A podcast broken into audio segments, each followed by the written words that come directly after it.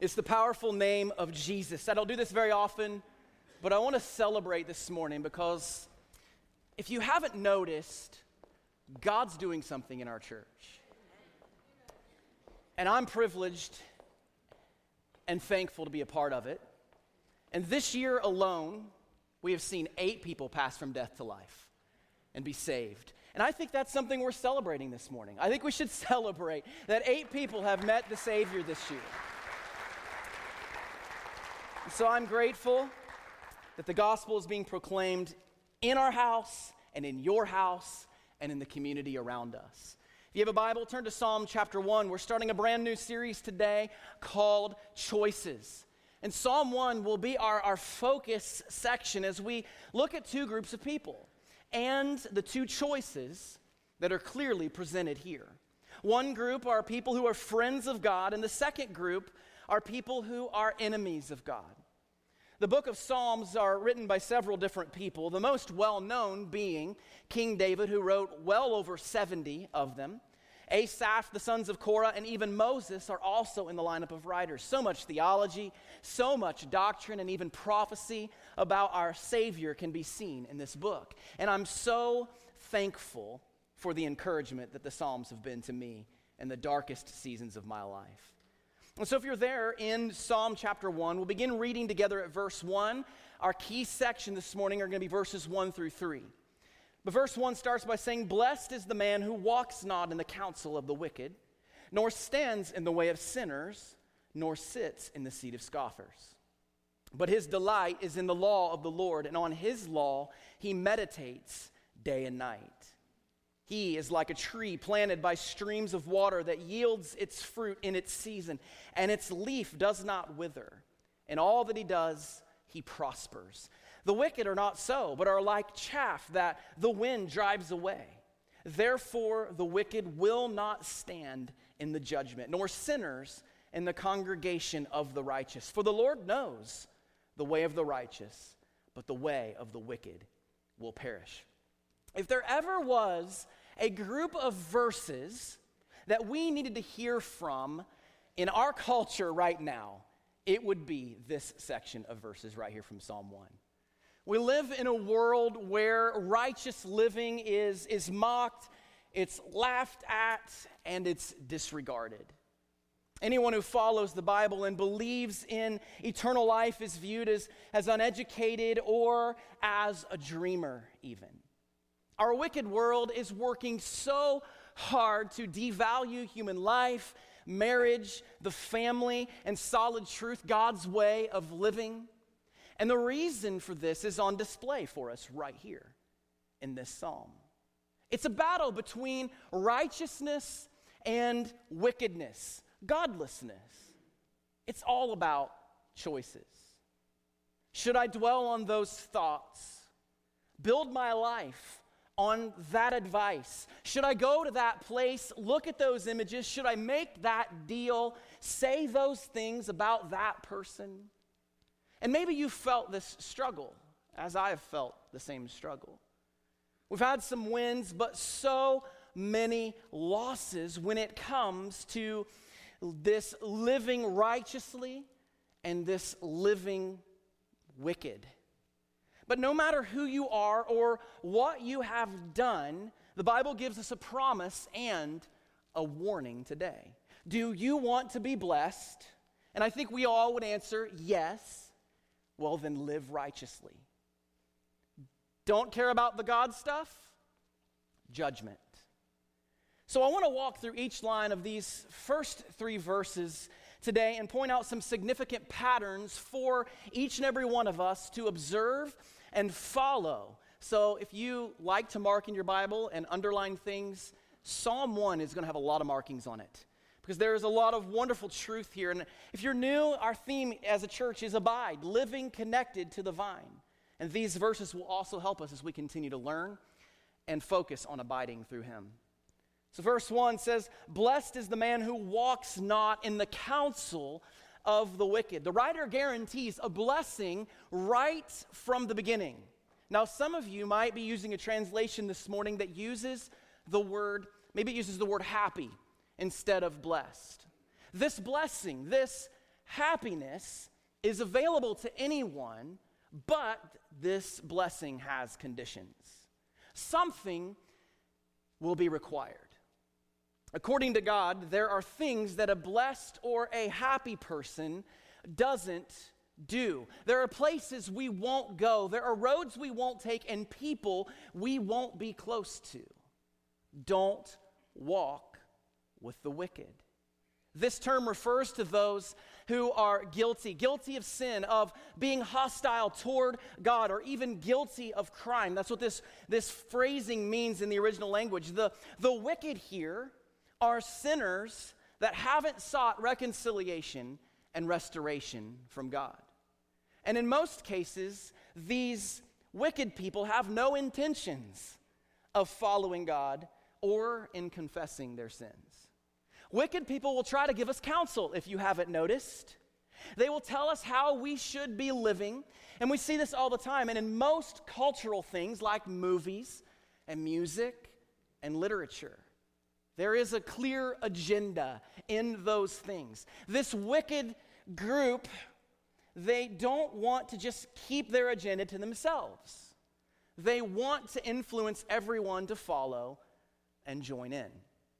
This is the work of God's enemy, Satan. And for the Christ follower, think of the last time someone tried to get you to participate in something that was sinful. Just think about it. You probably don't have to think very long. That's almost always a battle, I think, for most of us. And it would be easy just to give in, but something inside of you screams, if you know the Savior, it screams inside of you, don't do it. Don't go to that place. Don't say those things. A Holy, a Holy Spirit alert, it goes off inside of you. And it tells you that this is not okay. Ephesians 3:17 reminds us that Christ is dwelling in our hearts if we know him as Savior. And we know that sin will grieve the Spirit of God, which is in us. So we're challenged here not to walk in the counsel of the wicked, not to walk in the wicked way. And that's the image that the writer here is trying to drive deep into the reader's mind. Don't even walk with them. Do you want to be blessed and happy? Well, you'll never get there by following the ways of the world. It may seem like the right way for a while, but as Solomon writes in Ecclesiastes, it's all worthless, it's all meaningless. Blessed is the man who walks not in the counsel of the wicked, nor does he stand in the way of sinners. So don't follow or walk in the counsel of the ungodly. And then we see that we shouldn't stand there either. Don't stand with sinners. Don't linger. Don't stay there. This is speaking of how we position ourselves. It's, it's our heart position. Don't be a person who is curious about sin, and don't stand around to observe it either. This is a dangerous, critical moment for believers. This is the time when we get desensitized and we get drawn in to sinful behavior. When we stand in the way of sinners, we are much more likely to participate. And it's tougher to run away from sin when we are so close to it. And maybe that has been your battle. Can you remember a time when you got caught up in a bad crowd or influenced to participate in a sinful behavior? How much easier would it have been to resist if you'd never been standing there in the first place? You see, the influence of the wicked is very powerful today. This is seen in the Garden of Eden with Eve and the serpent. God's enemy, Satan, and the godlessness that he influences will always make you think that you are missing out on something, that God is holding out on you, that there is something more out there than what God could give you. A righteous person, though, will stay very far away from wickedness. Righteousness means being set apart from the world in holiness. It's essentially doing what Jesus would do. This is called the doctrine of sanctification. 2 Corinthians 7 highlights this for us, where it says, Let us cleanse ourselves from every defilement of body and spirit, bringing holiness to completion in the fear of God. Sanctification. It's this process of being set apart from the world and set apart for His purposes. God does this in us. He conforms us to the image of His Son as we grow in understanding of His ways. Sanctification is essentially just us continually growing. It's that continual process of visibly reflecting Christ. And we're going to talk more about that in just a minute. But back to this issue of associating with wickedness. We must hate sin. Don't dabble in it, play around with it, or even flirt with it. Especially if we are hoping that those who are lost around us will see Jesus. Our testimony matters to what people see. It does affect the gospel's impact and influence in the world around us. We have to stand, but we have to stand in the right place, the place of righteousness. The verse continues it says, Do not sit in the seat of scoffers. Sitting here gives the image of dwelling or even this idea of, of camping out. This is definitely another place you don't want to be. That when we sit down, it's possible that we have now made the choice to participate. Now we're comfortable, and nothing good will happen when we get comfortable around sinful behavior. Listen to what Proverbs says about mockers and scoffers. In Proverbs 1, it says, How long will you who are simple love your simple ways? How long will mockers delight in mockery and fools hate knowledge? In Proverbs 15, it says, Mockers resent correction, so they avoid the wise. Do you know people who fit those descriptions? I do. I'm sure you do. And we don't want to get cozy with these people. It's not about behaving judgmentally toward them. And it doesn't mean that we should be that we should be rude or insulting, but it does mean that we protect our standards and we make it easy for ourselves to choose to behave righteously. That if we want to be blessed and we want to be happy biblically, we must sit somewhere else our posture matters. Colossians 4 tells us, though, that we are to walk in wisdom with outsiders, that we are to be, uh, to be gracious in our speech, that it needs to be seasoned with salt, so that you may know how you ought to answer each person. We still love sinners, we're still kind to sinners, we're still good to those who are outside the family of God, but we live carefully. But how do we love sinners? and stay on the right side of things. Well, verse 2 continues with a familiar reminder that most Christians know very well. But his delight is in the law of the Lord. Now, we've covered the first negative section of this chapter, and now we're going to see the positive. We have seen what a happy and blessed person doesn't do, so, so now what? I love how verse 2 starts but his delight. It doesn't just tell us to read the Bible or the law, as it's called here. We're not just told to, to study it either. We are, and those are good, and those are right. I don't hear that message that we shouldn't just read it and study it. But the writer says that it is our delight. Delight in Him. We talked about this last week when we studied the this issue of apathy and how we fight it in our lives. That we should be, that we should make loving Jesus our passion. And the wicked in verse 1 delight in sin and wickedness, but not the blessed person. There is delight, there is true joy, there is comfort and life in the words of God. That when we fully delight in Him, we will be blessed. So, how do you feel about God's word and his instruction? Does it, does it make you happy? And are you thankful and joyful for it and about it? Or are you resentful, bitter, and bored? You see, answering these questions will, will show you where you might, you might have some work to do. And if you want to be a godly, righteous person, you will delight in Him and His Word.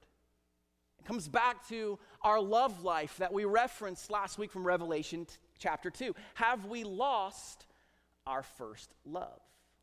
I think you should underline, circle, highlight, color in the word delight, because I think we need that reminder. But it doesn't stop with that first part. And on his law, or his word, he meditates day and night. To meditate is to think deeply or to think carefully about something or to ponder it. Do we think deeply and carefully about the Word of God? The righteous person does. He thinks and he meditates on it. Although I believe you should read the Bible faithfully every single day, I'm not just a fan of reading it because you feel like you have to. I think reading and meditating are vital. Brittany and I are doing a reading plan through the Bible with uh, called the Bible Recap, and so many of you in the church are doing that. And it challenges us each and every day to kind of to look for our, our God shot every day. What, what stood out to us? And that's what this challenge in Psalms looks like. To think carefully about the things that you are reading. And in several places throughout the Old Testament, the readers are challenged to keep his words as frontlets before their eyes. In the Old Testament, this was very intentional language that they were to put these things front and center in front of them. So, for us, maybe that just means that we really examine and drive and write the words of God into our hearts and minds. And we allow it to permeate all parts of our lives. Psalm 19 tells us that his word, it revives the, it revives the soul. His word, it's perfect, it's, it's sure, and it makes the simple wise. So, do you want to feel alive? Have a firm foundation to build your life on? Make wise decisions? It can only happen when we have a delight for him and his word. He must be our greatest treasure. But how are we blessed? That's what everyone really wants to know in this world. How can this fix the things wrong in my life and in my heart? Well, we stay connected to the life source. Look at verse 3. He is like a tree planted by streams of water that yields its fruit in its season, and its leaf does not wither. In all that he does, he prospers. You see, trees and plants that are by rivers, creeks, and lakes, they are always prospering. They don't dry up because they're getting what they need to survive and even thrive. So if you feel angry, empty, sad, and lonely all the time, maybe you should look and see where you have planted your heart. Is it firmly in the right place by these streams of water? You see, if you're delighting in and meditating on His Word, you will produce good fruit. Verse 3 says, It does not wither. There are no visible signs of death. You will be alive and blessed. No dead branches. Life with meaning. You won't wither. You will prosper. God works all things together for good for those who love Him and are called according to his purposes. And his purpose is for you to delight in him and to be set apart from this world. That when we delight in him, we will be blessed. So, as the title of this series so clearly states, the choice is yours. Choices. Life is all about them.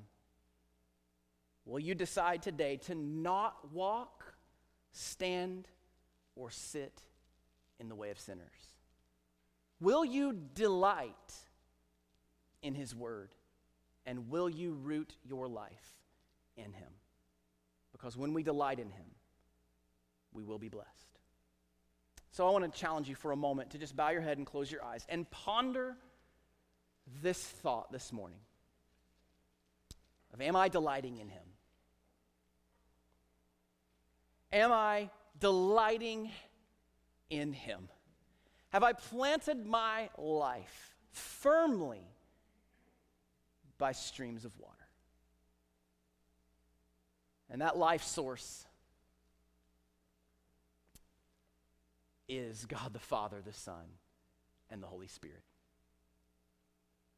A simple message, but one that we need to work on continually and faithfully. And so, as we reflect on this truth from Psalm chapter 1 this morning, are you walking and standing and sitting in the way of sinners? Or are you delighting in His Word? The choice will be yours. So choose wisely. If you're here this morning and you don't know Jesus as your Savior, you can join these eight that have passed from death to life this year and given their lives to Jesus. Maybe you're here this morning and this is the first time you've been in church in a long time. Maybe you've never been to church. Or maybe you heard a gospel that had all types of things attached to it that you had to work your way to heaven, that you had to give money, that you had to do certain things in order to, for God to like you so that you could go to heaven someday. Maybe you find yourself just hoping that one day you'll go to heaven. You don't have to hope. You don't have to wonder you can know that you can go to heaven. That this God that we're reading about in Psalm 1 will save you if you will put your faith and your trust in Him. If you will call on His name to save you, and He will make you new. If that's you, we would love to talk to you. So find me at the end of this service or shoot the uh, call the office and let us know, or talk to me as soon as this service is over, because I'd love to sit down and show you from the Bible how you can know Jesus as your Savior. Heavenly Father, this morning we are grateful and we are thankful for your word. We are thankful for the truth that it is and that it is enough for us.